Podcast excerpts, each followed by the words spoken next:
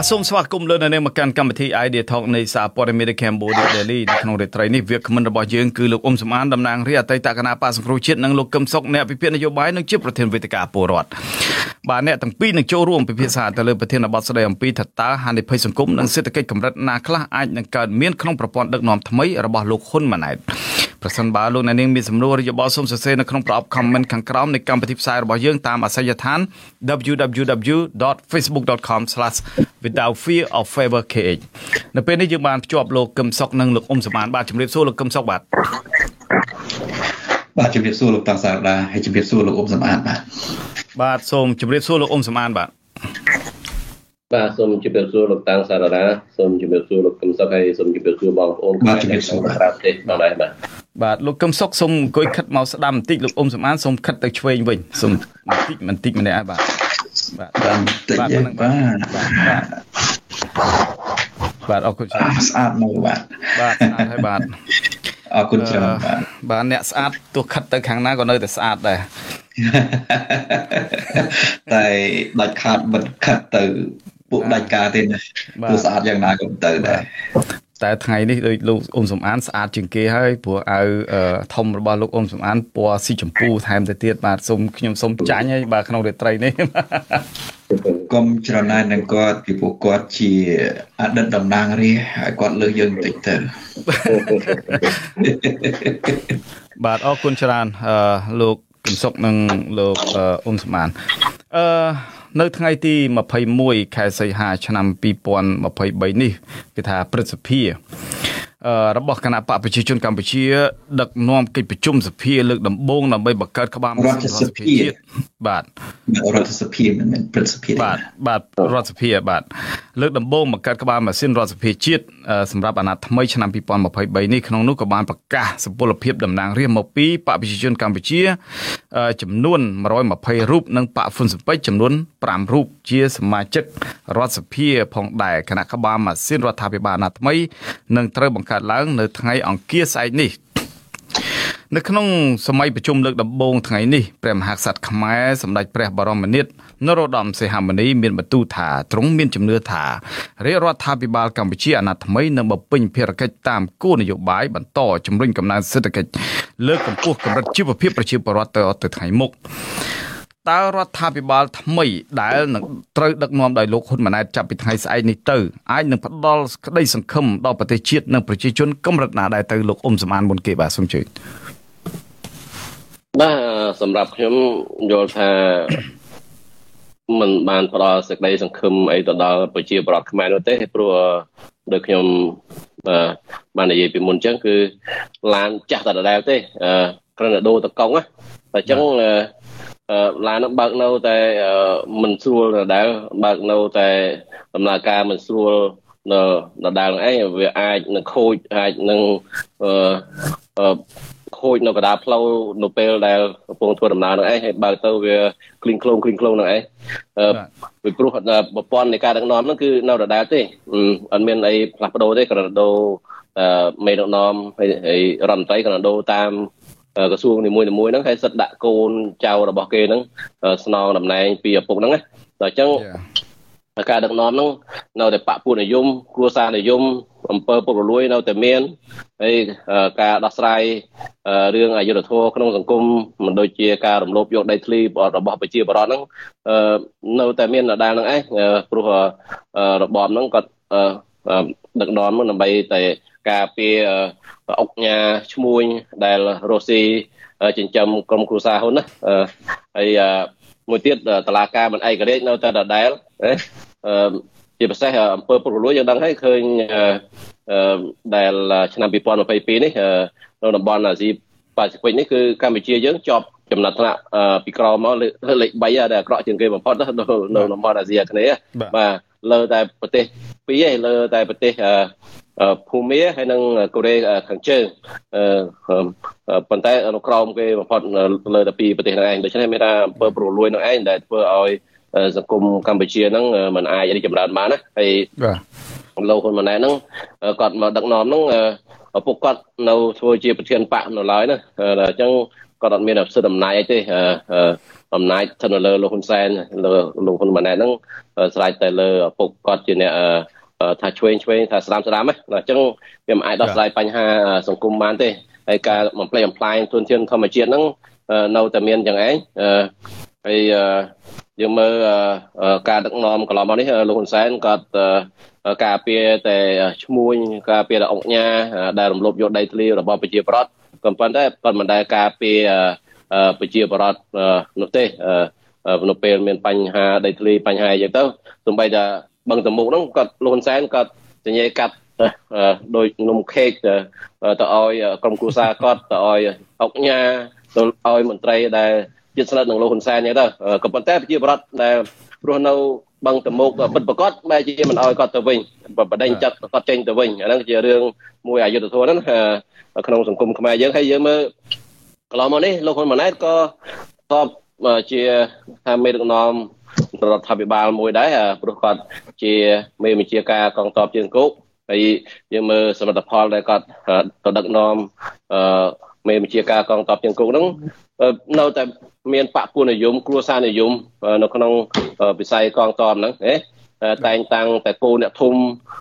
ហ្នឹងជាអាដាមសនីពាក់ផ្កាយពេញស្មាយក៏ប៉ុន្តែជាមើលនេតិហ៊ានកូនទាហានដែលតស៊ូនៅតាមព្រំដែនជាពិសេសនៅ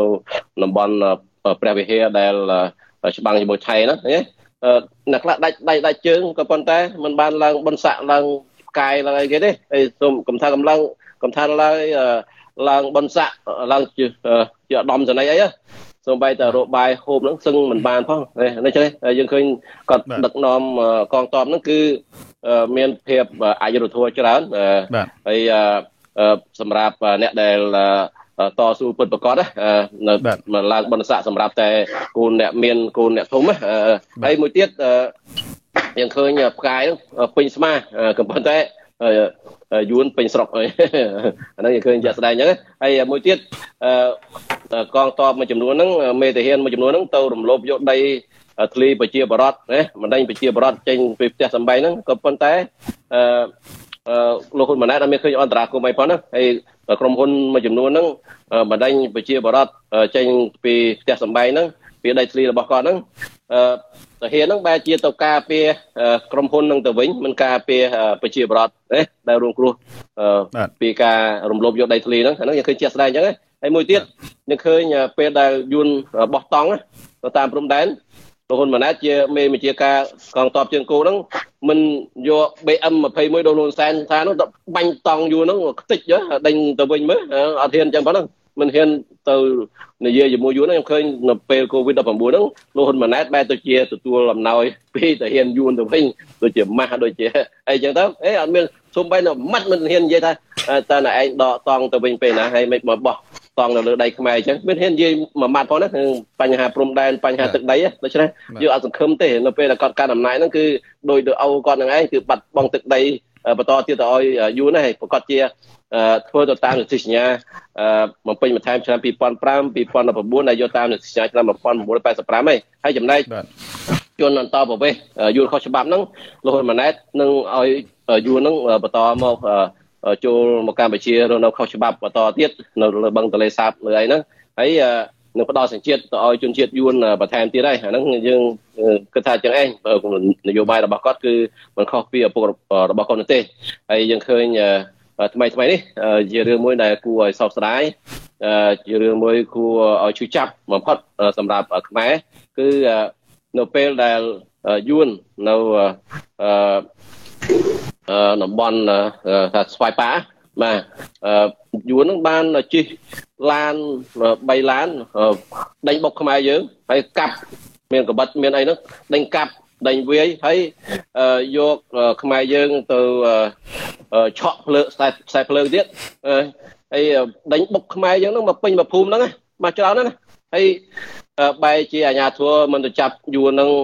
យកមកដាក់គុកបែរទៅជាចាប់ជនរងគ្រោះដែរគេឆក់ខ្សែភ្លើងដែរគេវៃហ្នឹងហើយគេកាប់នៅ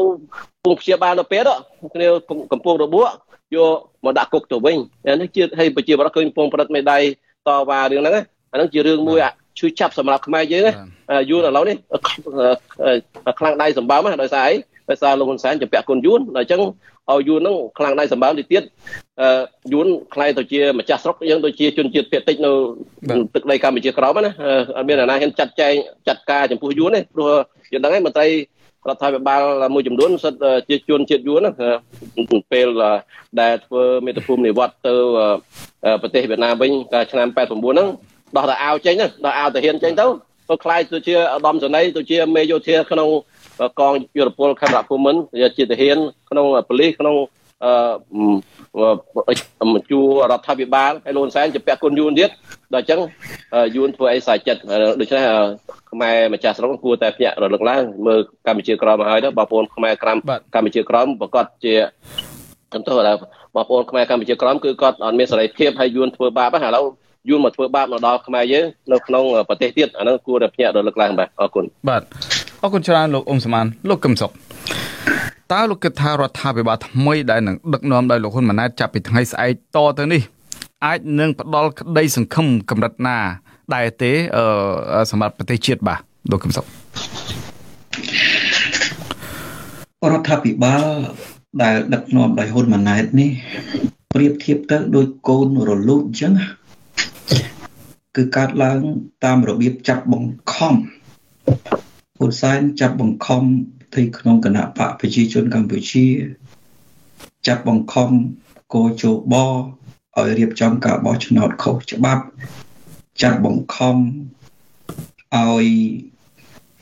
ប្រកាសលទ្ធផលនៃការបោះឆ្នោតតាមគម្រោងផែនការរបស់គាត់ចាប់បង្ខំរៀបចំប្រជុំសភា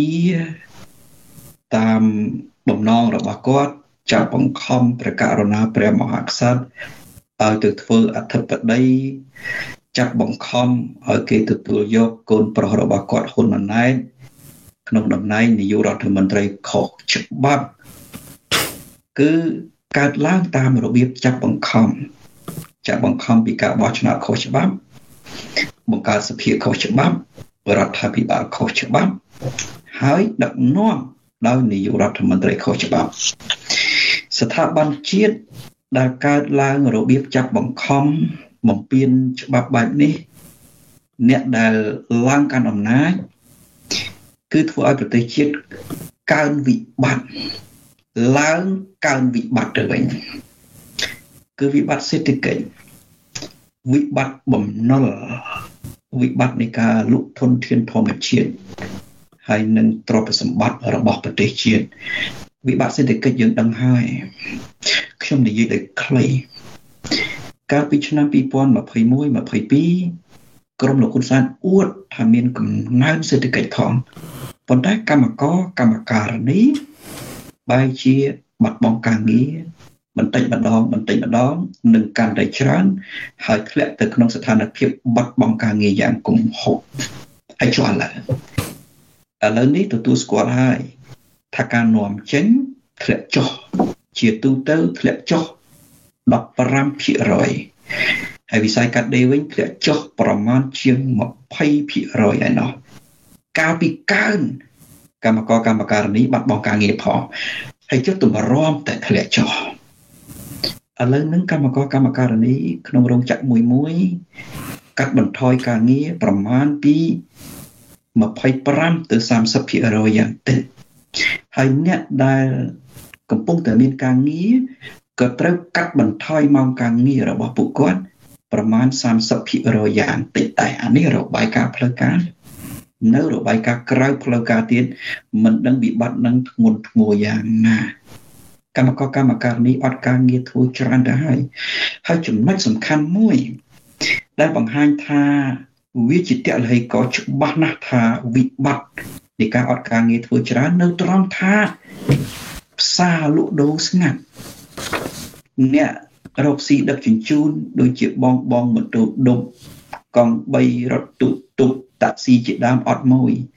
ពួកគាត់នឹងឲ្យបានមួយជាពិសេសកម្មករកម្មការនីអ្នករកស៊ីកំពេតកំពកហើយជួបបកម្មករកម្មការនីបាត់បង់ការងារហើយបាទហើយពួកគាត់ក៏បាត់បង់អតិថិជនរបស់ពួកគាត់ដែរ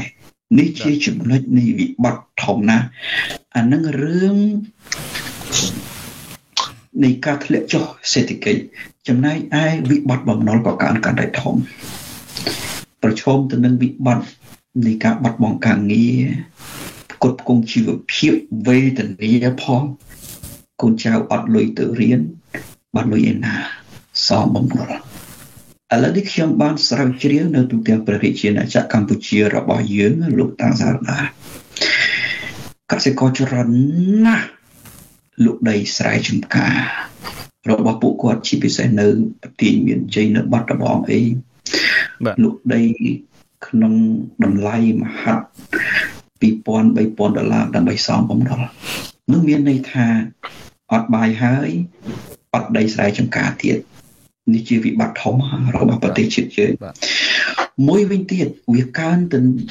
វិបត្តិនៃការលុកដូរលុកដូរទ្រព្យសម្បត្តិរដ្ឋ ដើម្បីយកលុយទៅផ្គត់ផ្គង់ជ្រោមជ្រែងរដ្ឋាភិបាលខុសច្បាប់របស់ហ៊ុនម៉ាណែតពីព្រោះកាលណាកើតវិបត្តិសេដ្ឋកិច្ចហើយប្រជាពលរដ្ឋអត់ចំណូលហើយក្រុមហ៊ុនមិនមករកស៊ីហើយទៅប្រមូលពន្ធពីណា ដើម្បីបន្តជីវិតនយោបាយបន្តជីវិតចរន្តហិរញ្ញវត្ថុនៃរដ្ឋាភិបាលគឺមានតែលក់ទ្រព្យសម្បត្តិរដ្ឋហើយបងប្អូនចាំមើលហ៊ុនម៉ាណែតឡើងភ្លាមណា ផ្សារណាដែលមិនទាន់លក់លក់ហើយបេនឡានណាដែលមិនទាន់លក់លក់ហើយកន្លែងទីសាធារណៈណាដែលតំណងលក់គេលក់ហើយគឺលក់បងហើយខ្ញុំអាចនិយាយបានថាតែពិតពាក្យនឹងខ្ញុំអត់ចង់និយាយប៉ុន្តែសូមនិយាយទៅចុះកម្ពុជាដែលស្ថិតនៅក្រោមការដឹកនាំរបស់ហ៊ុនម៉ាណែតណាគឺអាចមានឈ្មោះដូចជា Cambodia អញ្ចឹងមិនមែន Cambodia ទេ Cambodia គឺ កម្ពុជាដូចជានំខេកអញ្ចឹងដែលគេកាត់លក់កាត់លក់បង្ហើយក្នុងអាណត្តិក្រោយហ្នឹងតែមកអាណត្តិហ្នឹងគឺកាត់បង្ហើយតែម្ដងបងប្អូនចាំមើលព្រៃឈើរ៉ែភ្នំបឹងឆ្នេរសមុទ្រទ្រព្យសម្បត្តិរដ្ឋដែលអាចលក់បានគឺលក់ទាំងអស់លក់ទ្រព្យសម្បត្តិរដ្ឋទាំងអស់ហ្នឹងយកលុយមកផ្គត់ផ្គង់អំណាចខុសច្បាប់របស់ហ៊ុនម៉ាណែតហើយវាកើនអី អ្វីដែលកើនក្រោយពីលក់ទ្រព្យសម្បត្តិរដ្ឋហ្នឹងវាកើននៅនយោបាយចរាចរណ៍គ្រឿងញៀនលបាយស៊ីសងគ្រឿងស្រវឹងទំនិញហូរចូលខុសច្បាប់គ្រឿងកំប៉ុងហើយមួយវិញទៀតគេអាចធ្វើនយោបាយ mafia បែបកសិកម្មខ្ញុំមិនចង់វែងឆ្ងាយទេខ្ញុំចាំឆ្លើយបញ្ជាក់នៅពេលក្រោយទៅចោះខ្ញុំគ្រាន់តែធ្វើការកត់សម្គាល់ ដំបងខ្លីប៉ុណ្ណឹងសិនអំពីវិបត្តិដែលកើតមានឡើងនៅពេលដែលលោកហ៊ុនម៉ាណែតដឹកនាំប្រទេសលោកកឹមសុខសុំសួរលោកមួយពាក់ព័ន្ធទៅនឹងរបាយការណ៍របស់សង្ត្រាល់អង្គការសង្ត្រាល់កាលពីពេលថ្មីថ្មីនេះរកឃើញថាក្នុងរយៈពេល6ខែនៅដើមឆ្នាំ2023នេះកម្មកររោងចក្រប្រមាណ20000នាក់ ក្នុងចំណោមកម្មកររោងចក្រចំនួន20កន្លែងត្រូវបានថកែព្យួរនិងបញ្ឈប់បុគ្គលិកកម្មករពីការងារជាបន្តបន្ទាប់ដែលបណ្ដាលមកពីភាពមិនច្បាស់លាស់ផ្នែកនយោបាយនិងប្រព័ន្ធអនុគ្រោះពន្ធរបស់សហភាពអឺរ៉ុបនិងអាមេរិក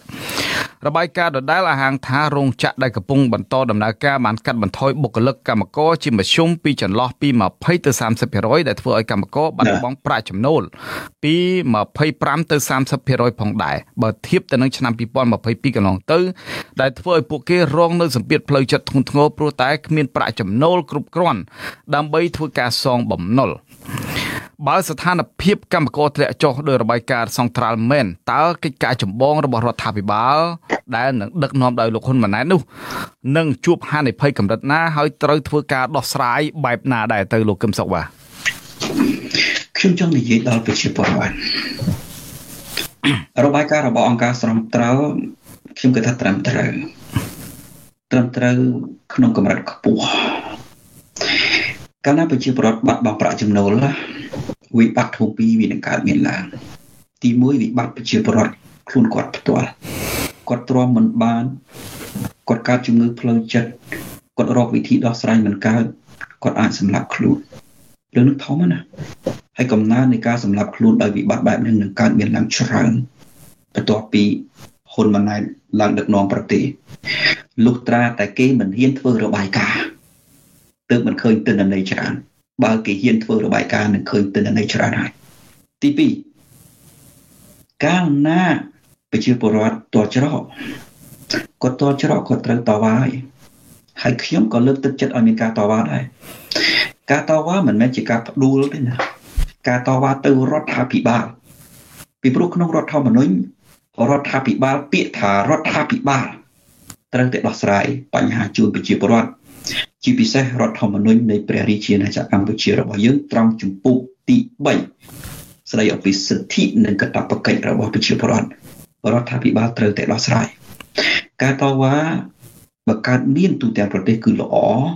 សម្រាប់ឲ្យរដ្ឋាភិបាលហ្នឹងដោះស្រាយហើយរដ្ឋាភិបាលដោយលោកតាំងសារដាសួរអំបញ្ញមិញថាដោះស្រាយដោយវិធីណាគឺស្ដាប់សម្លេងរបស់ប្រជាពលរដ្ឋ សម្លេងរបស់ប្រជាពលរដ្ឋត្រូវការអីត្រូវការជាចម្បងដំបូងគឺការងារជាពិសេសយុវជនយុវនារីកម្លាំងការងារពេញកម្លាំងនៅប្រទេសកម្ពុជាកម្មករកម្មការនេះត្រូវការការងារការងារនឹងដែលអាចមានទៅបាននៅប្រទេសកម្ពុជាទាល់តែមានលំហូរវិនិយោគពីក្រៅប្រទេសច្រើនពីព្រោះប្រទេសកម្ពុជារបស់យើងមិនមែនជាប្រទេសនៃកម្លាំងផលិតកម្មដោយខ្លួនឯងទេអញ្ចឹងទាល់តែមានលំហូរ វិនិយោគហិរញ្ញវត្ថុក្នុងទំហំធំពីក្រៅប្រទេសហើយដើម្បីមានលំហូរហិរញ្ញវត្ថុពីក្រៅប្រទេសច្រើនលុះត្រាណាតែមានទីផ្សារធំនិងល្អមិនមែនទីផ្សារចិនទេមិនមែនទីផ្សារវៀតណាមទេគឺទីផ្សារអាមេរិកទីផ្សារអឺរ៉ុបដូច្នេះត្រូវតែសន្យាជាមួយអាមេរិកសន្យាជាមួយអឺរ៉ុបថាខ្លួនឡើងដឹកនាំប្រទេសក្នុងរយៈពេលប៉ុណ្ណា ឧទាហរណ៍ក្នុងរយៈពេល1ឆ្នាំសន្យាធ្វើឲ្យប្រសើរឡើងនៅការគោរពសិទ្ធិមនុស្សសិទ្ធិប្រជាពលរដ្ឋសិទ្ធិពលរដ្ឋសេរីភាពពលរដ្ឋសិទ្ធិនយោបាយសិទ្ធិសង្គមស៊ីវិលហើយនឹងការប្រកួតប្រជែងនយោបាយប្រសិនបើអត់មានការសន្យាបែបហ្នឹងដើម្បីទាក់ទាញការសម្រួលផ្លូវលើការវិនិយោគសេដ្ឋកិច្ចពីបណ្ដាប្រទេសធំធំដូចជាអាមេរិក អឺរ៉ុបអង់គ្លេសកាណាដាជប៉ុនអូស្ត្រាលីអីជាដើមទេគឺថាវិបត្តិនឹងមិនអាចដោះស្រាយបានឡើយវាមានតែវិធីមួយទេប្រសិនបើហ៊ុនម៉ាណែតមិនព្រមសម្រួលស្ថានភាពគឺប្រជាពលរដ្ឋនាំគ្នាតវ៉ាបងប្អូនមិនអាចរស់នៅដោយគ្មានការងារហើយអត់លុយហើយគេទៅរឹបអូសយកដីធ្លីផ្ទះសម្បែងទៀតទេបងប្អូនរស់ដោយវិធីណា ដូច្នេះមានតែការតវ៉ាទេតវ៉ាឲ្យរដ្ឋាភិបាលហ្នឹងដោះស្រាយ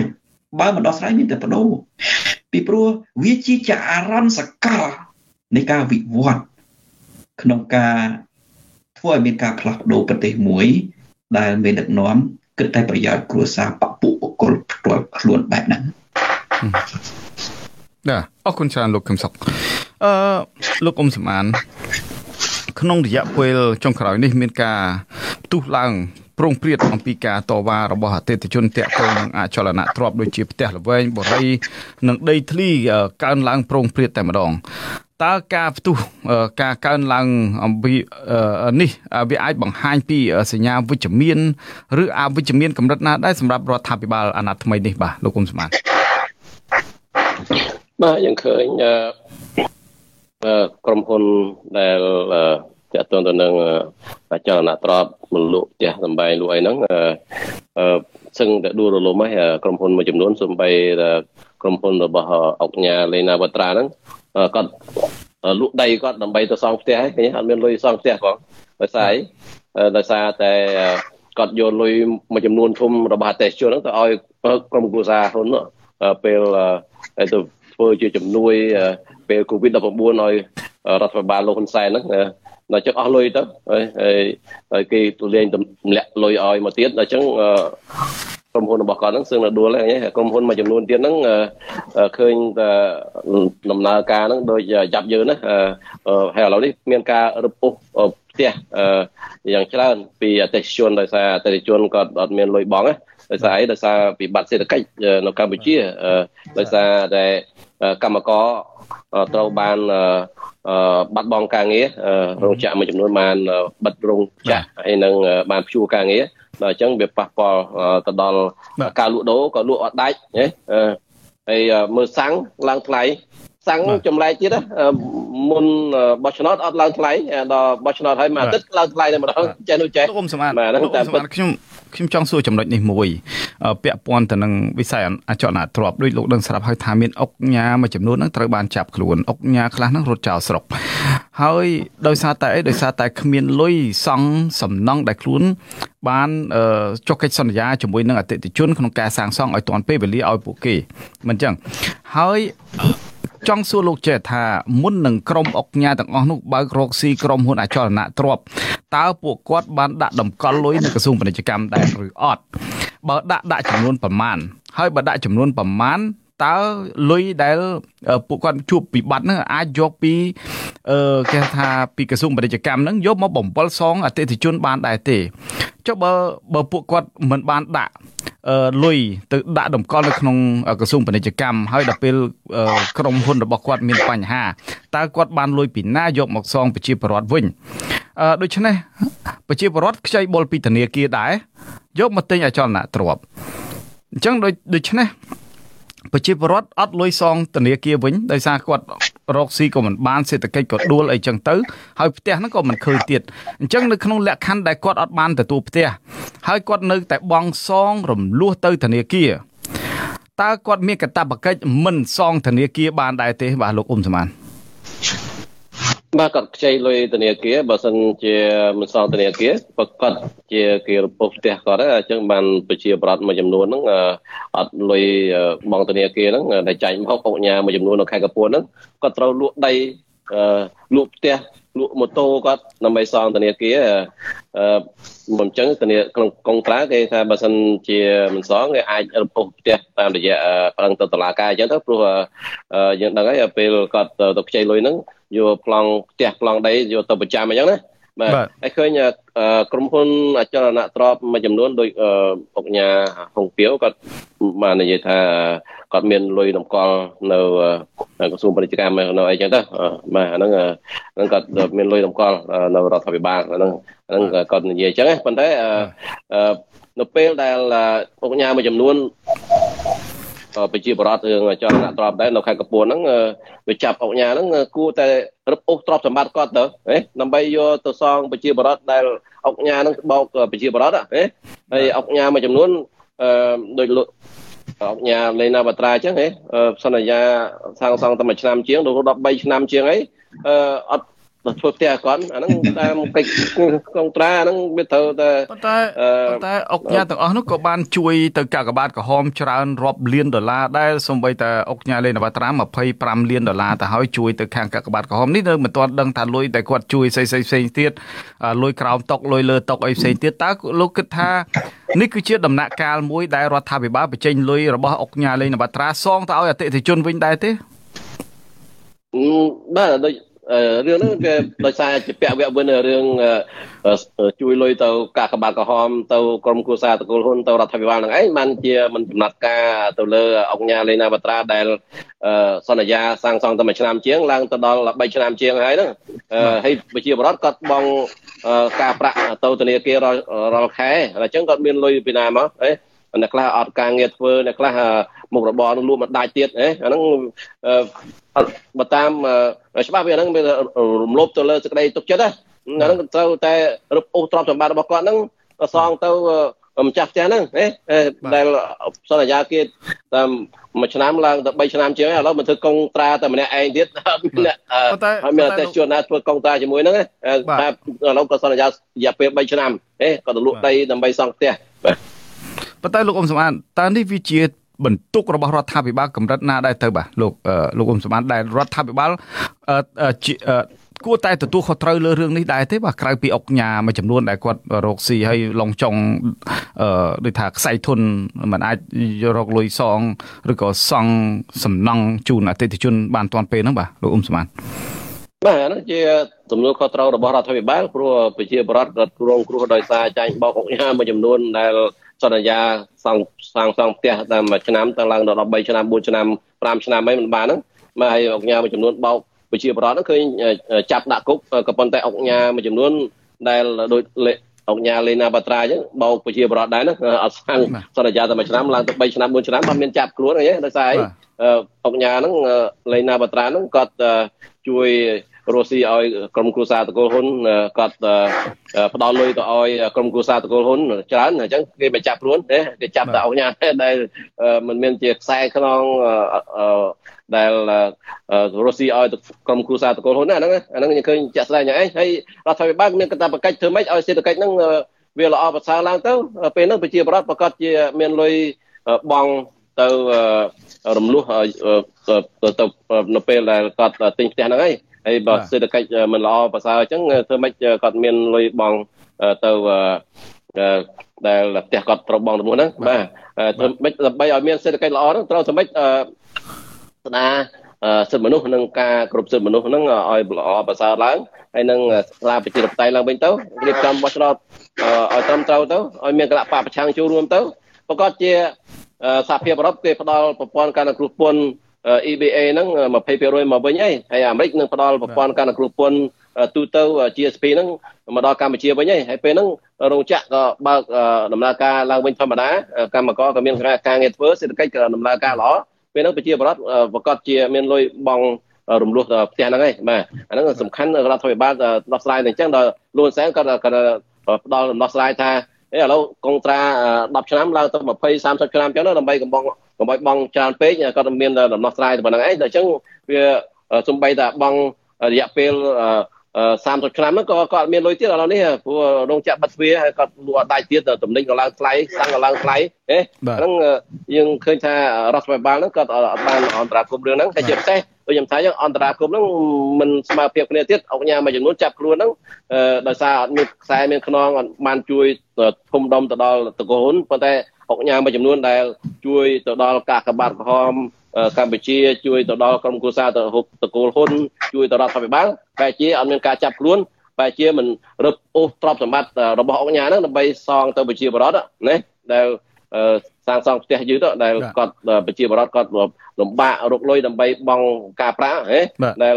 ដោយនៅខេត្តកពតអញ្ចឹងហ៎អង្គការដែលអឺ បោកប្រជាពលរដ្ឋហ្នឹងគួរតែរឹបអូសទ្រព្យសម្បត្តិគាត់ហ្នឹងដើម្បីសងទៅប្រជាពលរដ្ឋទៅបាទបាទបាទអរគុណច្រើនលោកអ៊ុំសមលោកកឹមសុខឧទាហរណ៍ថារដ្ឋាភិបាលសមត្ថកិច្ចចាប់អុកញ៉ាដែលបោកប្រាស់រឿងអចលនទ្រព្យហើយដោយសារតែរកលុយសងផ្ទះឲ្យគេមិនបានដូច្នេះជាប់គុកសិនអញ្ចឹងចេញពីគុកបានន័យថាកតបកិច្ចក្នុងការសងមកលើប្រជាពលរដ្ឋដាច់មិនអញ្ចឹងទេមិនអញ្ចឹងលោកកឹមសុខហើយបើសិនជាអឺ បើដូច្នោះមែនថាតើវិធានការឬក៏ចំណាត់ការឬក៏ការអនុវត្តនីតិវិធីទៅលើបញ្ហាអឺរោគស៊ីរបស់ពួកគាត់នឹងវាទៅជាយ៉ាងម៉េចទៅហើយស្ថានភាពរបស់ប្រជាពលរដ្ឋដែលរងគ្រោះពីការចាញ់បោកនឹងវានៅតែចាញ់បោកគេអញ្ចឹងហើយអត់មានដំណោះស្រាយហើយគ្មានយុត្តិធម៌តើស្ថាប័នណាអាចអាចរកយុត្តិធម៌ដល់ពួកគាត់បានបាទលោកកឹមសុខសំណងចំពោះប្រជាពលរដ្ឋ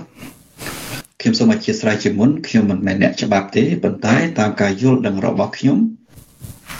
នៅតែសងពួកគាត់ដដែលទេពីព្រោះក្រុមហ៊ុនរកស៊ីជាមួយប្រជាពលរដ្ឋដែលជាអតិថិជនប្រជាពលរដ្ឋទិញផ្ទះត្រូវតែបានផ្ទះបើមិនបានផ្ទះត្រូវតែសងលុយគាត់អានេះគេថាសំណងរដ្ឋប្រវេណីមិនអាចលុបបំបត្តិចោលបានទេ ប្រសិនបើ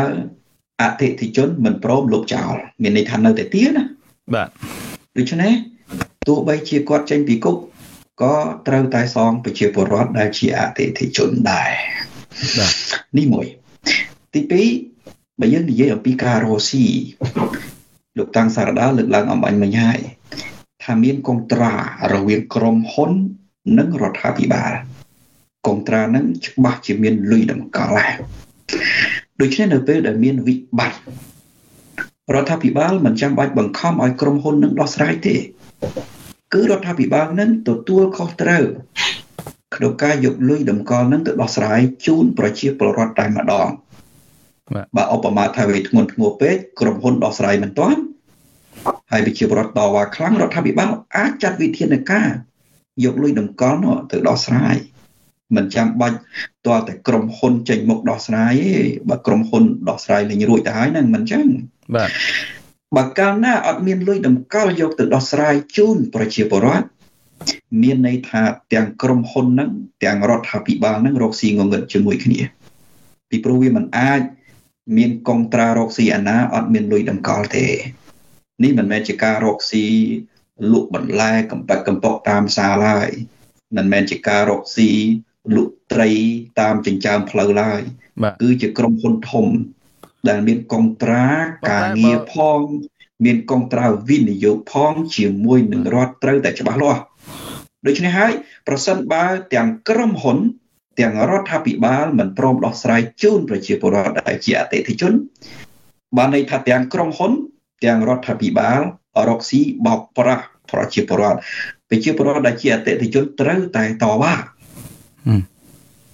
ប៉ុន្តែលោកកឹមសុខតើបើសិនជារដ្ឋាភិបាលធ្វើការសងទៅលើប្រជាពលរដ្ឋតើតើយកខ្ទង់ណាយកមកសងបាទដោយដែលខ្ញុំបញ្ជាក់ខាងដើមគឺក្រុមហ៊ុនកាលណាចុះកុងត្រារកស៊ីត្រូវតែមានលុយតម្កល់មិនមែនខ្ទង់លុយរបស់រដ្ឋាភិបាលទេណាគឺលុយរបស់ក្រុមហ៊ុនហ្នឹងនេះមួយទី2ទ្រព្យរបស់ក្រុមហ៊ុន ធម្មតាការតម្កល់វាមិនអាចមានតែលុយទេវាអាចមានទ្រព្យដែរទ្រព្យដែលមានតម្លៃស័ក្តិមូលដែលអាចតម្កល់បានមិនចឹងបាទឧទាហរណ៍ដីឧទាហរណ៍ផ្ទះឬក៏ឧទាហរណ៍ការវិនិយោគផ្សេងណាមួយ ដែលមានតម្លៃស័ក្តិមូលយកទៅតម្កល់ជាប្រាក់បាទន័យថាតម្លៃស័ក្តិមូលជាប្រាក់ណាបាទយកទៅនៅតម្កល់នៅធនាគារនៅពេលដែលមានកងត្រាជាមួយរដ្ឋាភិបាល នៅទ្របទាំងអស់ទាំងនោះហើយដែលត្រូវយកទៅទូទាត់សងអតិថិជនហេតុអ្វីបានជាមិនយកទៅទូទាត់នេះមួយទី2អបមាថាវិបត្តិនឹងវាធំ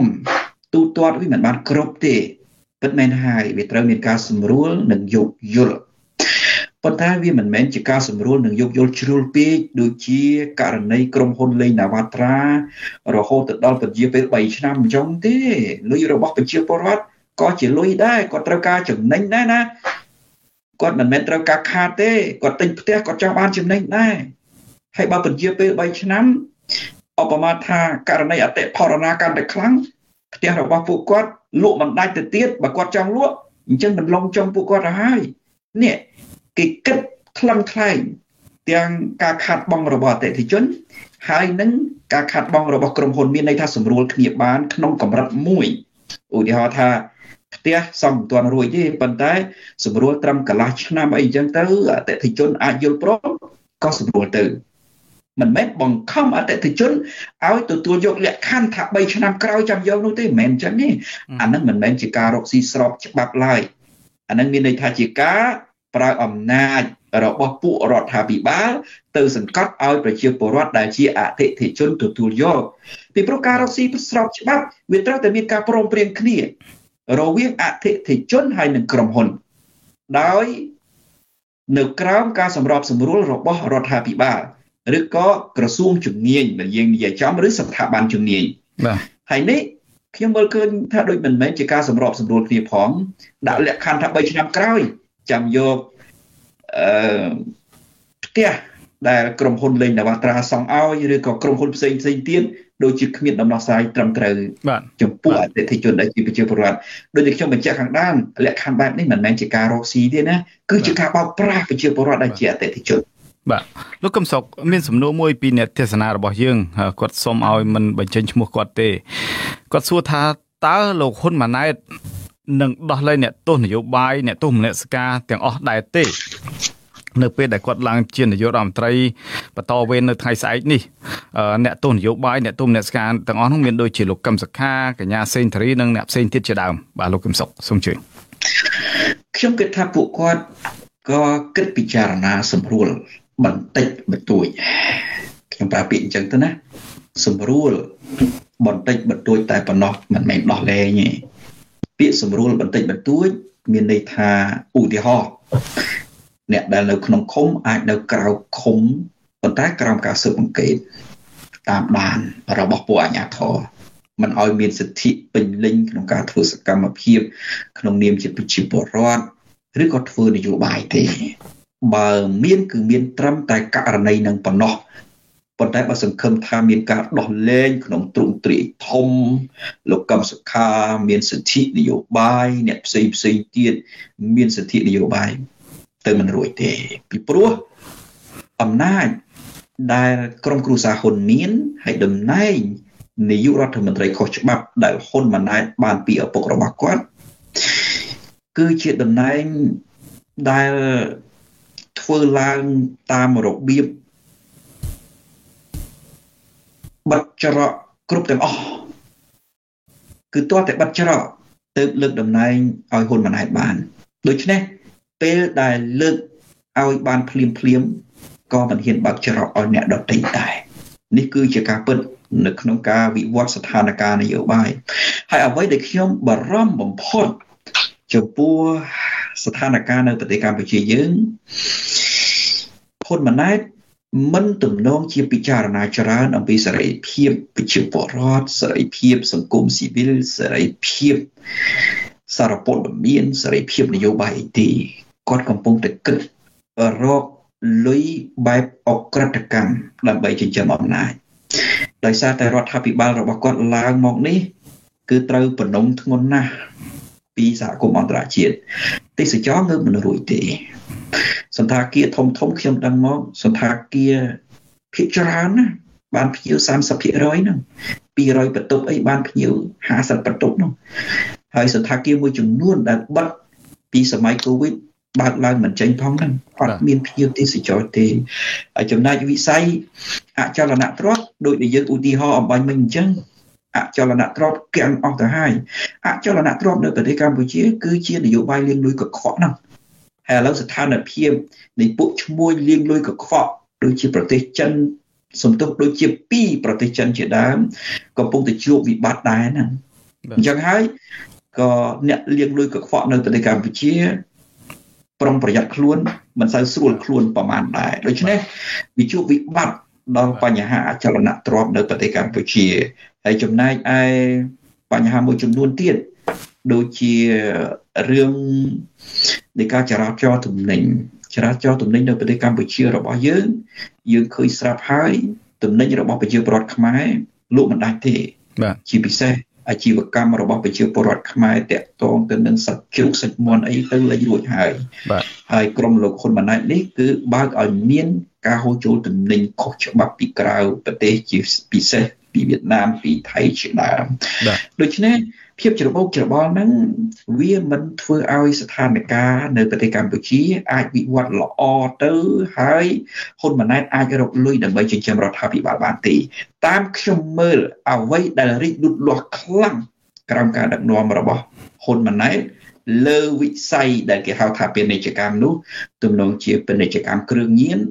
ហើយនឹងការលាងលុយកខ្វក់តាមវិស័យកសិកម្មច្រើនជាង បាទអរគុណច្រើនលោកអឺកឹមសុខលោកអ៊ុំសមានអឺមានមតិខ្លះលើកឡើងថាការបន្តអំណាច ពីលោកហ៊ុនសែនទៅកូននេះគឺថាជាការបន្តនៅក្នុងរបបមួយដែលខុស គេលើពិភពលោក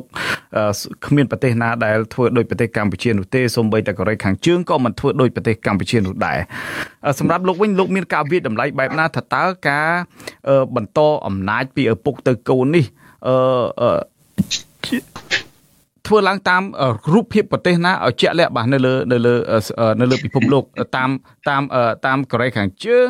តាមសិង្ហបុរីឬក៏តាមប្រទេសកុម្មុយនីសផ្សេងទៀតបាទបាទកម្ពុជាយើងបានបំបែកឯកតកម្មពិភពលោកដោយសារការស៊ីអំណាច ពីលើដល់ក្រោមហ្នឹងអត់ដែលមាននៅក្នុងប្រវត្តិសាស្ត្រនយោបាយពិភពលោកហើយក៏ដែលមានក្នុងប្រវត្តិសាស្ត្ររបស់កម្ពុជាដែរសម័យសង្គមរាជនិយមសម័យលន់នល់សម័យពលពតសម័យសាធារណរដ្ឋប្រជាមានិតកម្ពុជាសម័យរដ្ឋកម្ពុជាក៏ដែលមានការផ្ទេរអំណាចផ្ដាច់ការតពូជពីលើដល់ថ្នាក់ក្រោមចឹងដែរបាទអឺលោកហ៊ុនម៉ាណែតក៏លើកពីការផ្ទេរអំណាចពីឪទៅកូនអឺ នៅប្រទេសមួយចំនួនហ្នឹងតាមពិតប្រទេសគេគឺគេផ្ទេរអំណាចពីឪទៅកូនហ្នឹងគឺសំប៉ុន្តែលក្ខណៈប្រជាធិបតេយ្យដូចជានៅសង្ហបុរីណាអឺលោកលី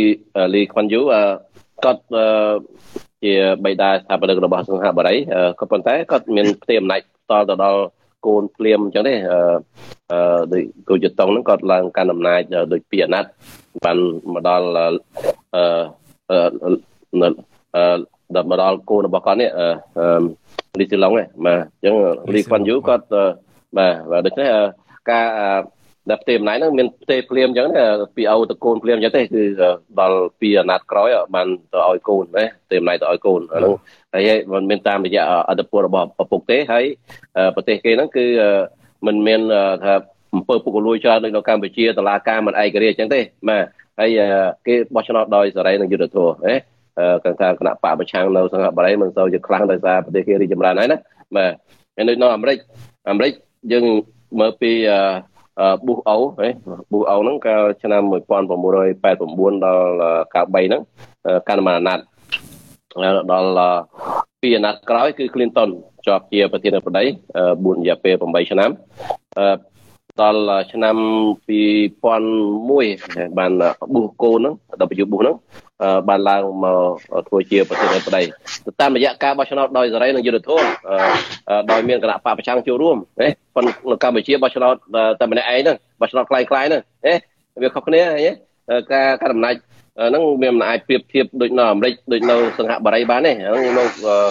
អឺហ៊ុនម៉ាណែតក៏បង្ហោះនៅតាម Facebook នោះគាត់ហ្នឹងមិនមានជាការពិតទេ ការផ្ទេរអំណាចនៅហ្វីលីពីនអីអឺកូនរបស់ម៉ាកូសម៉ាកូសកាន់អំណាចយូរហើយគេទម្លាក់ប្រជាប្រដ្ឋគេទម្លាក់មកតាមរយៈការធ្វើបាតកម្មហ្នឹងទម្លាក់គាត់ទៅហើយកូនគាត់ទៅមកជាប់ឆ្នោតថ្មីថ្មីនេះណាតាមរយៈការបោះឆ្នោតដោយសេរីនិងយុត្តិធម៌មានគណៈបកប្រឆាំងចូលរួមដូច្នេះមិនអឺមិន ទេភ្លាមពីអំណាចរបស់អូហ្នឹងទៅកូនទេហើយតាមរយៈការបោះឆ្នោតដោយសេរីនិងយុត្តិធម៌មិនដូចកម្ពុជាយើងទេអំណាចពី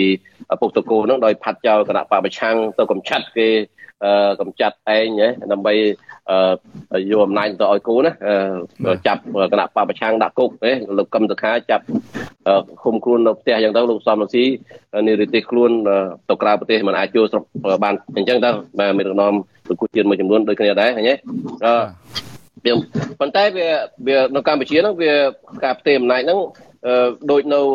កូរ៉េលក្ខណៈដូចនៅកូរ៉េខាងជើងនិងប្រទេសសេរីវិញបាទដោយសារការផ្ទេរអំណាចហ្នឹងគឺផ្ដាច់ការតពូជដូចនៅកូរ៉េខាងជើងនិងស៊ីរីអញ្ចឹងណាអត់ដូចនៅជប៉ុនអត់ដូចនៅសិង្ហបុរីអត់ដូចនៅអាមេរិកឬនៅនៅហ្វីលីពីនទេគឺដូចកូរ៉េខាងជើងនិងប្រទេសស៊ីរីជាងក៏ប៉ុន្តែកូរ៉េខាងជើងច្រើនជាងមិនអញ្ចឹងលោកអ៊ុំសមាន ទៅកូរ៉េខាងជើងច្រើនជាងហើយនឹងសេរីក៏ជាពិសេសស្រដៀងនឹងកូរ៉េខាងជើងក៏ប៉ុន្តែគាត់ថានៅកូរ៉េខាងជើងហ្នឹងវាល្អជាងកម្ពុជាល្អជាងយ៉ាងម៉េចនៅកូរ៉េខាងជើងហ្នឹងគេផ្ទេតាពីស្រាក់លើពីគឹមយងអ៊ីលទៅគឹមយងអ៊ុនហេមិនបងគឹមគឹមអ៊ុនសុងទៅគឹមយងអ៊ីលហើយគឹមយងអ៊ីលទៅគឹមយងអ៊ុនហេផ្ទេខាងខាងលើទេអត់មានផ្ទេពីលើដល់ក្រោមទេណាដល់កម្ពុជាយើងបពូជហ្នឹង តាំងពីលើទៅដល់ក្រោមតាំងពីនាយករដ្ឋមន្ត្រីរដ្ឋមន្ត្រីអឺបាទរដ្ឋលេខាធិការមួយចំនួនអនុរដ្ឋលេខាធិការមួយចំនួនអឺមានប្រធានយុគឋានអនុប្រធានយុគឋានអគ្គនាយកអគ្គនាយករង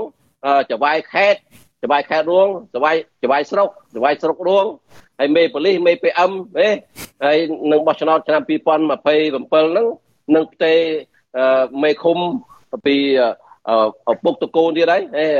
ជំទប់ទី1ទី2អញ្ចឹងមេភូមិអឺមេផុសអីចឹងណាបាទដូចជាផ្ទៃអំណាចនោះគឺតាំងពីលើទៅដល់ក្រោមតែម្ដងអាហ្នឹងដូចខ្ញុំថាអញ្ចឹងបំបែកឯកតកម្មពិភពលោកដូចជាអាក្រក់ជាងកូរ៉េខាងជើងអាក្រក់ជាងប្រទេសសេរីទៀតបាទកាន់អំណាចផ្ដាច់ការអឺដូចគ្នានឹងឯងហើយអឺយើងនៅយើងមើលនៅកូរ៉េហ្នឹងខ្ញុំថាអញ្ចឹងសមនឹងពាក្យដែលលោកហ៊ុនសែនតែងប្រកាសថាខ្មែរអាចធ្វើបានដែរទេបាទ ដោយខ្មែរអាចធ្វើបានប៉ុន្តែពិភពលោកធ្វើមិនបានដូចខ្ញុំថាអញ្ចឹងវាជាប់ខ្ញុំថាថ្នាក់ទី1ហើយក៏លើកដំបូងនៅក្នុងប្រវត្តិសាស្ត្រនយោបាយពិភពលោកដែលមានការផ្ទេរអំណាចជាចង្កោមពីលើទៅដល់ក្រោមមានប្រទេសណាធ្វើបានទេចំណុចនេះហើយដែលលោកគិនភារាជបណ្ឌិតសភាក៏ថាវាជា model មួយ សម្រាប់ឲ្យបណ្ដាប្រទេសក្នុងពិភពលោកនឹង inspire តាមហើយយកគំរូតាមដែរទៅថ្ងៃមុខបាទ គ្មានប្រទេសណាគេយកគំរូតាមប្រទេសផ្ដាច់ការប្រទេសកុម្មុយនីសដូចនៅកូរ៉េខាងជើងនៅប្រទេសសេរីគេមិនយកតាមផងធ្វើមិនឲ្យប្រទេសដទៃទៀតគេយកគំរូតាមប្រទេសភូមាក៏គេមិនអាចយកគំរូតាមទេផ្ទេរអំណាចទៅដល់កូនរបស់ពងលៀងហ្នឹងក៏មិនមានដែរយើងថាជឿថាមិនមានដែរឃើញទេវាអាក្រក់អាក្រៃជាងគេនៅលើពិភពលោកហ្នឹងអត់មានប្រទេសណាដែលធ្វើអញ្ចឹងបានទេហើយលោកហ៊ុនម៉ាណែតហ្នឹង ជាមនុស្សកំសាកញីដូចអូអញ្ចឹងណាកំសាកញីយ៉ាងម៉េចទៅរៀននៅ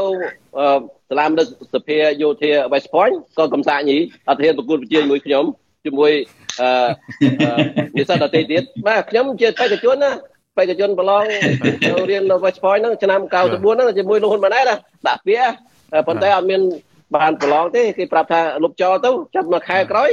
ថ្មីកម្ពុជាប្រកាសថាលោកហ៊ុនម៉ាណែតទៅរៀន West Point ឃើញទេ គាត់អាចបានប្រគល់ប្រជាចឹងអូគាត់ក៏ថាអីលោកហ៊ុនម៉ាណែតប្រឡងជាប់សិស្សប្រកែទៅរៀននៅ West Point ហេដល់ឥឡូវមកកាន់អំណាចចាក់ជើងខោអោទៅរៀន West Point តាមជើងខោអោឥឡូវមកកាន់អំណាចតាមជើងខោអោទៀតហេអត់មានការប្រគល់ប្រជាបោះឆ្នោតហងហ្នឹង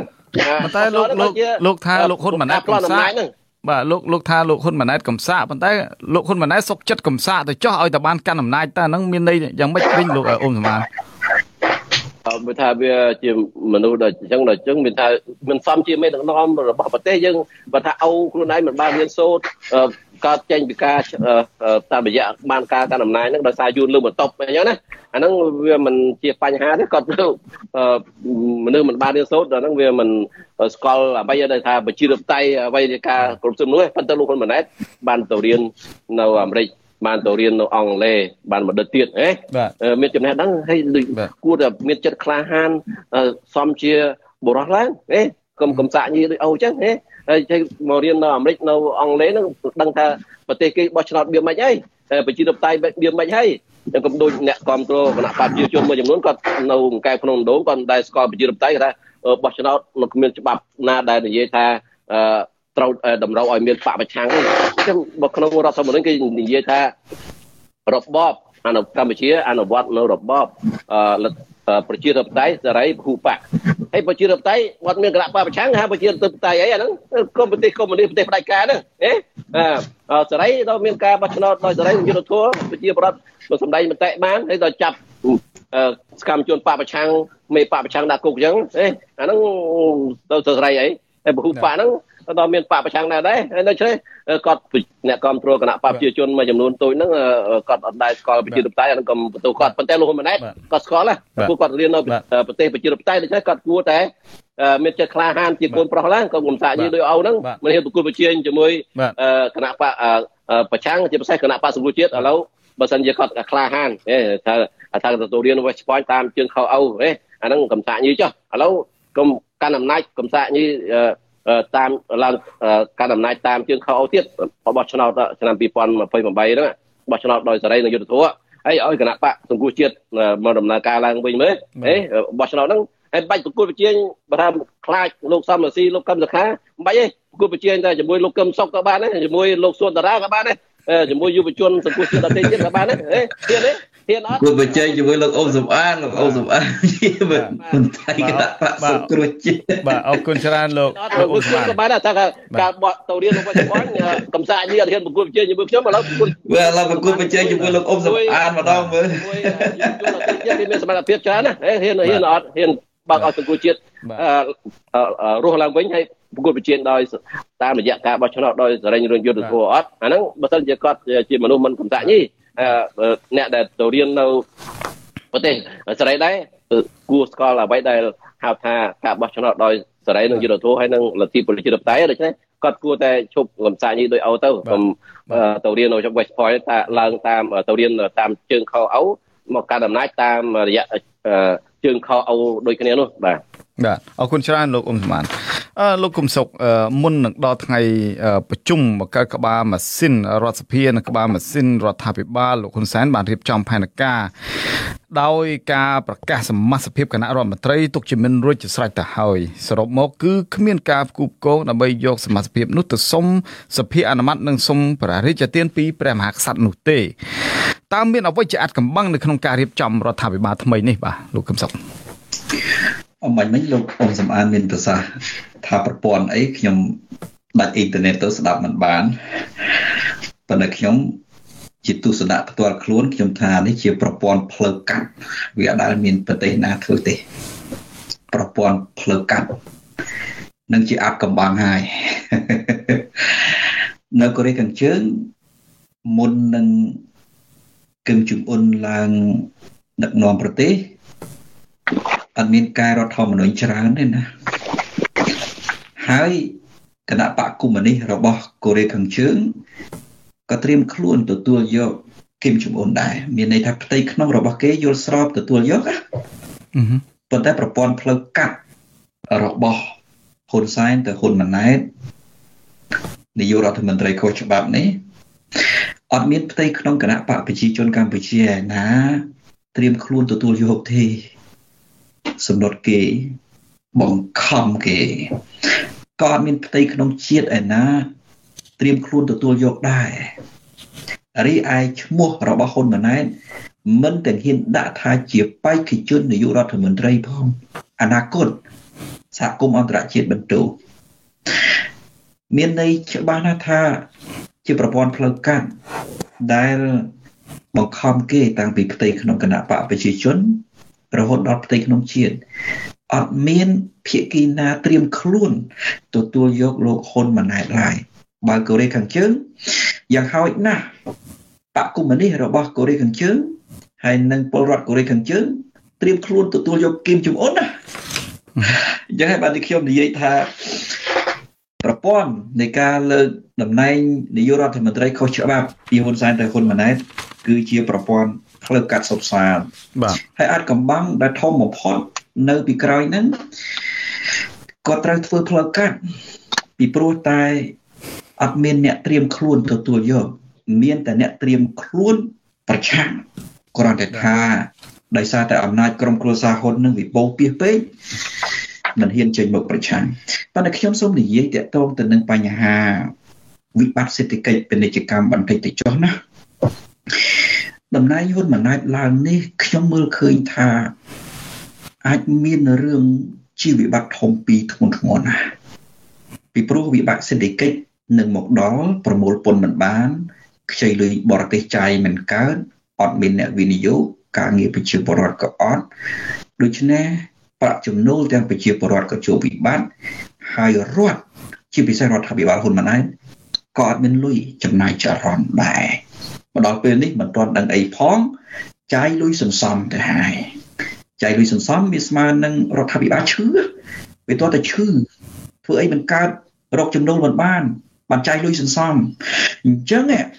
ខ្ញុំមើលឃើញថាវាអាចមានរឿងពីរធំកើតឡើងរឿងទី1កម្ពុជាคล้ายទៅជាប្រទេស ដែលដើរឆ្ងាយចេញពីប្រទេស ដែលត្រឹមតែឆ្លងកាត់គ្រឿងញៀនទៅជាប្រទេសផលិតគ្រឿងញៀនយកលុយចិញ្ចឹមរដ្ឋាភិបាលថ្មីថ្មីហ្នឹងហ៊ុនម៉ាណែតបាននិយាយអំពី អ្នកដែលផ្ដល់យោបល់ឲ្យគាត់ដំកឆាគាត់ថាអូគាត់មិនស្ដាប់ទេការដាំកញ្ឆាតាមពិតណានេះគឺជាលបាយនយោបាយខ្ញុំគិតថាពេលណាដែលហ៊ុនម៉ាណែតហ៊ុនសែន អះអាងថាមិនដាំកញ្ឆានៅពីក្រោយនឹងគឺដាំកញ្ឆាហើយជាពិសេសការដាំកញ្ឆានៃដីសម្បត្តិលើដីសម្បត្តិក្រុមហ៊ុនវៀតណាមមកដល់ពេលនេះខ្ញុំគិតថាមិនតិចជាង30ម៉ឺនហិកតាទេនៅរតនគិរីមណ្ឌលគិរីក្រចេះស្ទឹងត្រែងភីអេសាននៅតំបន់ព្រៃឡង់នៅព្រះវិហារនៅកំពង់ធំជាដើម អ្នកណាចូលចុះគ្មានអ្នកណាចូលចុះទេ ក្នុងនោះគេធ្វើអីយុវជនសំទោសអតីតយុទ្ធជនរបស់វៀតណាមអតីតកងទ័ពវៀតណាមដែលចូលមកមហាត្រាពីរអ្នកធ្វើអីខ្ញុំគិតថាអាចនឹងមានរឿងដាំកញ្ឆាហើយយើងពិចារណាមួយទៀតលោកតាំងសារដាទៅទៅផ្សាយអំបញ្ញមិនហ្នឹងមិនដល់មួយខែផងចាប់សារធាតុញៀនជិតមួយតោនហើយបាទអត់ដល់មួយខែទេណា យើងគិតមើលទៅមើលចុះហេតុអីបានជាច្រើនដល់ម្លងប្រទេសយើងតូចប៉ុណ្ណឹងប្រជាពលរដ្ឋតិចប៉ុណ្ណឹងមិនដល់មួយខែផងចាប់សារធាតុញៀនជិតមួយតោនទៅហើយអាសារធាតុញៀននឹងវាចូលដល់របៀបណាខ្ញុំគិតថាវាជាលបែងផលិតគ្រឿងញៀនអញ្ចឹងវិបត្តិធំណាស់សម្រាប់ប្រទេសកម្ពុជាយើងคล้ายទៅជាទីតាំងផលិតគ្រឿងញៀននាំចេញដើម្បីយកលុយចិញ្ចឹមរដ្ឋាភិបាលខុសច្បាប់ ពីព្រោះរដ្ឋាភិបាល ពួកកុម្មុយនីសខុសច្បាប់គ្មានពួកកុម្មុយនីសខុសច្បាប់ណា ដែលជៀសផុតពីការជួញគ្រឿងញៀនដើម្បីចិញ្ចឹមរដ្ឋាភិបាលរបស់ខ្លួនទេហើយករណីរដ្ឋាភិបាលហ៊ុនម៉ាណែតអាចធ្លាក់ដល់កម្រិតមិនមែនត្រឹមតែពាក់ព័ន្ធនឹងការជួញដូរគ្រឿងញៀនទេគឺអាចពាក់ព័ន្ធទៅដល់ការផលិតគ្រឿងញៀនផងធ្ងន់ធ្ងរណាស់បងប្អូនប្រសិនបើយើងមិនបដូរអំណាចនេះបានទេ កម្ពុជាយើងទូតប្រជាជនតិច ហើយយុវជនក៏កាន់តែតិចយុវជនយើងគ្មានការអប់រំឲ្យបានត្រឹមត្រូវតាមប្រព័ន្ធអប់រំហើយឆ្លក់វង្វេងនឹងគ្រឿងសង្វឹងលបាយស៊ីសងគ្រឿងញៀនទៅទៀតប្រទេសយើងជួបវិបត្តិនៃមរណភ័យអានេះមួយមួយវិញទៀតអ្វីដែលខ្ញុំចង់បញ្ជាក់ដែរគឺវិស័យកសិកម្មឥឡូវនេះយើងពិចារណាមើលឲ្យច្បាស់ប្រជាពលរដ្ឋវេទនាមែនទេកម្មករកម្មការនីអត់ការងារធ្វើ អ្នករត់ម៉ូតូឌុបកង់3តាក់ស៊ីបងប្អូនរត់ទូកទូកអីជាដើមអត់ការងារធ្វើទេអត់ម៉ួយទេអ្នកលក់តាមផ្សារក៏អត់ម៉ួយដែរអញ្ចឹងចរន្តហ្នឹងខ្ញុំគិតថាប្រជាពលរដ្ឋចង់តវ៉ាគ្រប់កន្លែងហ្នឹងអញ្ចឹងវាអាចមានរឿងមួយអំពីវិស័យកសិកម្មហ៊ុនសែនហ៊ុនម៉ាណែតអាចភ័យបារម្ភថាកសិករនៅទូទាំងប្រទេសកសិករនៅទូទាំងប្រទេសក្រោកឈរឡើងកាលណាកសិករក្រោកឈរឡើងនៅប្រទេសណាក៏ដោយ គឺដល់ទីបញ្ចប់ហើយអញ្ចឹងគាត់អាចធ្វើនយោបាយមួយតម្លើងតម្លៃស្រូវបន្តិចតម្លើងតម្លៃស្រូវបន្តិចដើម្បីឲ្យប្រជាពលរដ្ឋដែលជាកសិករស្ងប់ចិត្តឃើញទេប៉ុន្តែក្នុងនយោបាយឲ្យប្រជាពលរដ្ឋដែលជាកសិករស្ងប់ចិត្តហ្នឹងណាគេគ្រាន់តែតម្លើងបន្តិចទៅបន្ធូរស្ថានភាពខ្លាចកសិករតវ៉ាតែគេកំពុងតែធ្វើនយោបាយកសិកម្មមួយទៀតគឺគេនាំគ្នា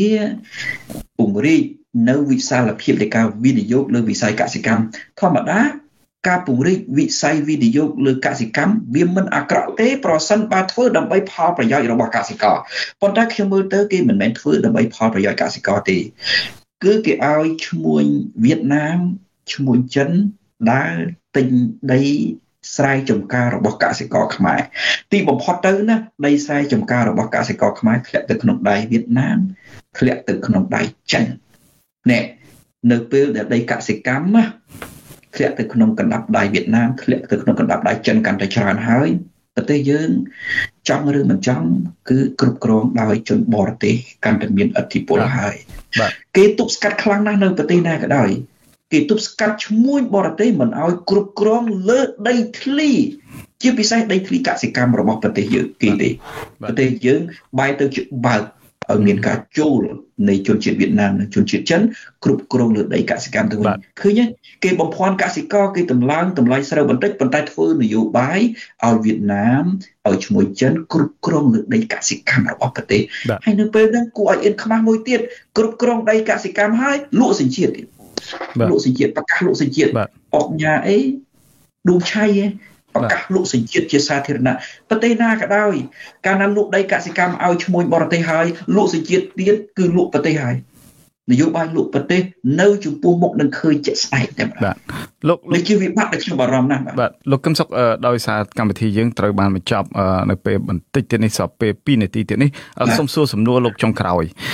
តើលោកគិតថាក្រមប្រឆាំងនឹងជួបឧបសគ្គកាន់តែខ្លាំងជាងមុនដែរទេបន្ទាប់ពីអំណាចរបស់ក្រមគ្រួសារលោកហ៊ុនសែនត្រូវបានរៀបចំឲ្យកាន់តែរឹងមាំជាងមុន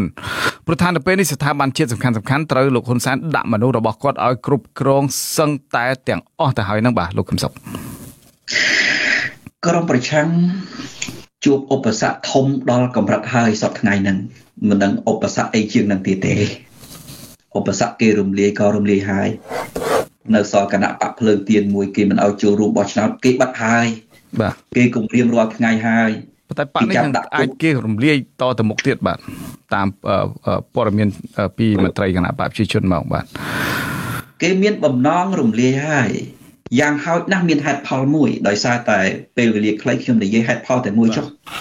គឺគេចង់បំបិតសមិទ្ធិពលជាស្នាដៃរបស់លោកសំរងស៊ី គឺកម្ចាត់សមិទ្ធផលរបស់លោកសំរងស៊ីកុំឲ្យមាននៅតែម្ដងយ៉ាងហោចណាស់ក៏មានហេតុផលនឹងមួយដែរមានហេតុផលជាច្រើនទៀតណាគេខ្លាចការប្រកួតប្រជែងគេខ្លាចយុវជនចំនួនក្រោយដោយលោកពុំសម្អាននេះដែលមានសក្តានុពលចំណេះដឹងនៅក្មេងតម្លៃសុខភាពល្អអីចឹងទៅគេបារម្ភ គេបារម្ភថាបើមានគណៈបកប្រឆាំង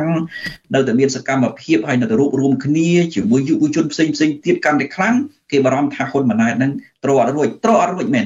ប៉ុន្តែខ្ញុំសូមបញ្ជាក់ថាក្នុងកលៈទេសៈនេះណាក្រមប្រឆាំងនឹងដល់កម្រិតពិបាកដល់បាក់ដាល់ទៅហើយវាអត់មានអីពិបាកជាងនឹងទៅទៀតទេបាទដូច្នេះមានតែ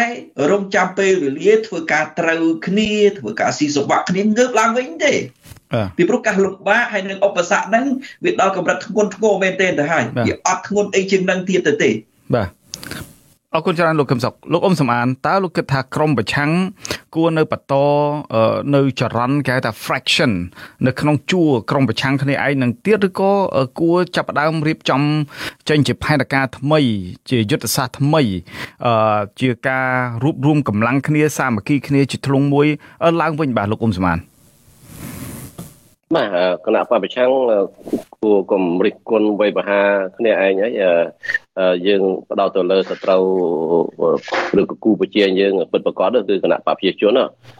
អ្នកខ្លះរឿងតិចទួចតាចរឿងតិចទួចរឿងផ្ទាល់ខ្លួនតិចទួចហ្នឹងយើងទុកមួយឡែកទៅសំខាន់មើលហ៊ុនសែនហ៊ុនម៉ាណែតហ្នឹងគាត់លក់ប្រទេសជាតិទាំងមូលហើយពុកក៏លួយលក់ព្រៃឈើលក់ឈានជាទៅដល់អង្គញាអស់ហើយ កាត់ដីបឹងទៅឲ្យក្រុមគូសាទៅដល់អង្គញាហើយមិនខ្វល់ខ្វាយមកខ្វល់ខ្វាយរឿងកពិកកប៉ុកទៅគ្នាឯងហ្នឹងមកគួររួបរวมគ្នាឡើងដើម្បីបដោតទៅលើគូវិជារបស់យើងគឺគណៈបព្វជិជនហើយខ្ញុំសូមនិយាយពីវិបត្តិបន្តិចខ្លីទេបន្ទាប់ពីការបោះឆ្នោតដ៏ខ្លាំងខ្លាយនេះនៅបង្កើតម្សិលមិញនេះគឺបង្កើតជារដ្ឋសភាខុសច្បាប់ព្រោះកើតពីចេញការកើតចេញពីរដ្ឋសភាកើតចេញពីការបោះឆ្នោតខ្លាំងខ្លាយ ហើយនៅបង្កើតរដ្ឋាភិបាលខុសច្បាប់ដូច្នេះនឹងមានតនកម្មបន្ថែមទៀតពីអន្តរជាតិជាពិសេសពីសហភាពអឺរ៉ុបនឹងអាចនឹងផ្ដាច់ប្រព័ន្ធការគ្រប់គ្រង EBA នឹងរហូតដល់100%តែម្ដង អាមេរិកក៏នឹងមិនផ្ដល់ប្រព័ន្ធការគ្រប់គ្រងទូទៅនឹង GSP ដល់កម្ពុជាដែរដូច្នេះកម្មករនឹងប្រឈមទៅនឹងការបាត់បង់ការងារបន្ថែមទៀតដោយសារមានការបញ្ជាទិញពីអាមេរិកពីសហភាពអឺរ៉ុបអីណាដូច្នេះវិបត្តិសេដ្ឋកិច្ចនឹងធ្ងន់ធ្ងរហើយអឺយើងដឹងហើយឥឡូវនេះចាយលុយបំរុងទៅដល់600លានដុល្លារដោយសារតែរៀបចំទីហ្គេមអត់យកលុយអឺ មានថា free ទៅដល់ការស្នាក់នៅនឹងមហូបអាហាររបស់កីឡាករឃើញទេរង្វាន់កឃើញទេអាហ្នឹងឃើញទេដូច្នេះវិបត្តិសេដ្ឋកិច្ចនឹងធ្ងន់ធ្ងរលោកហ៊ុនម៉ាណែតក៏មិនអាចដោះស្រាយវិបត្តិសេដ្ឋកិច្ចនឹងដែរនៅពេលដែលតនកម្មបន្ថែមទៀតពីអាមេរិកពីអឺរ៉ុបពីអូស្ត្រាលីអីជាដើមណាបាទដូច្នេះលោកហ៊ុនម៉ាណែតហ្នឹងគឺទទួលធ្មាប់បាក់ពីឪពុករបស់គាត់ទៅវិញទេបាទបាទបាទ អរគុណច្រើនលោកអ៊ុំសមាននិងលោកកឹមសុខដែលបានចំណាយពេលជាមួយនឹងសារព័ត៌មាន The Cambodia Daily បាទនៅក្នុងរាត្រីនេះហើយយើងសង្ឃឹមថាជួបលោកទាំងពីរនៅក្នុងប្រធានបទផ្សេងៗនៅពេលក្រោយទៀតបាទសូមអរគុណបាទសូមជម្រាបលាបាទបាទជំរាបលាបាទបាទជំរាបលាខ្ញុំក៏សូមអរគុណលោកនាងដែលបានខិតខំតាមដានចំណាយពេលជាមួយនឹងសារព័ត៌មាន The Cambodia Daily តាមបណ្ដាញសង្គម Facebook ហើយយើងនឹងវិលមកជួបលោកនាងទៀតនៅថ្ងៃស្អែក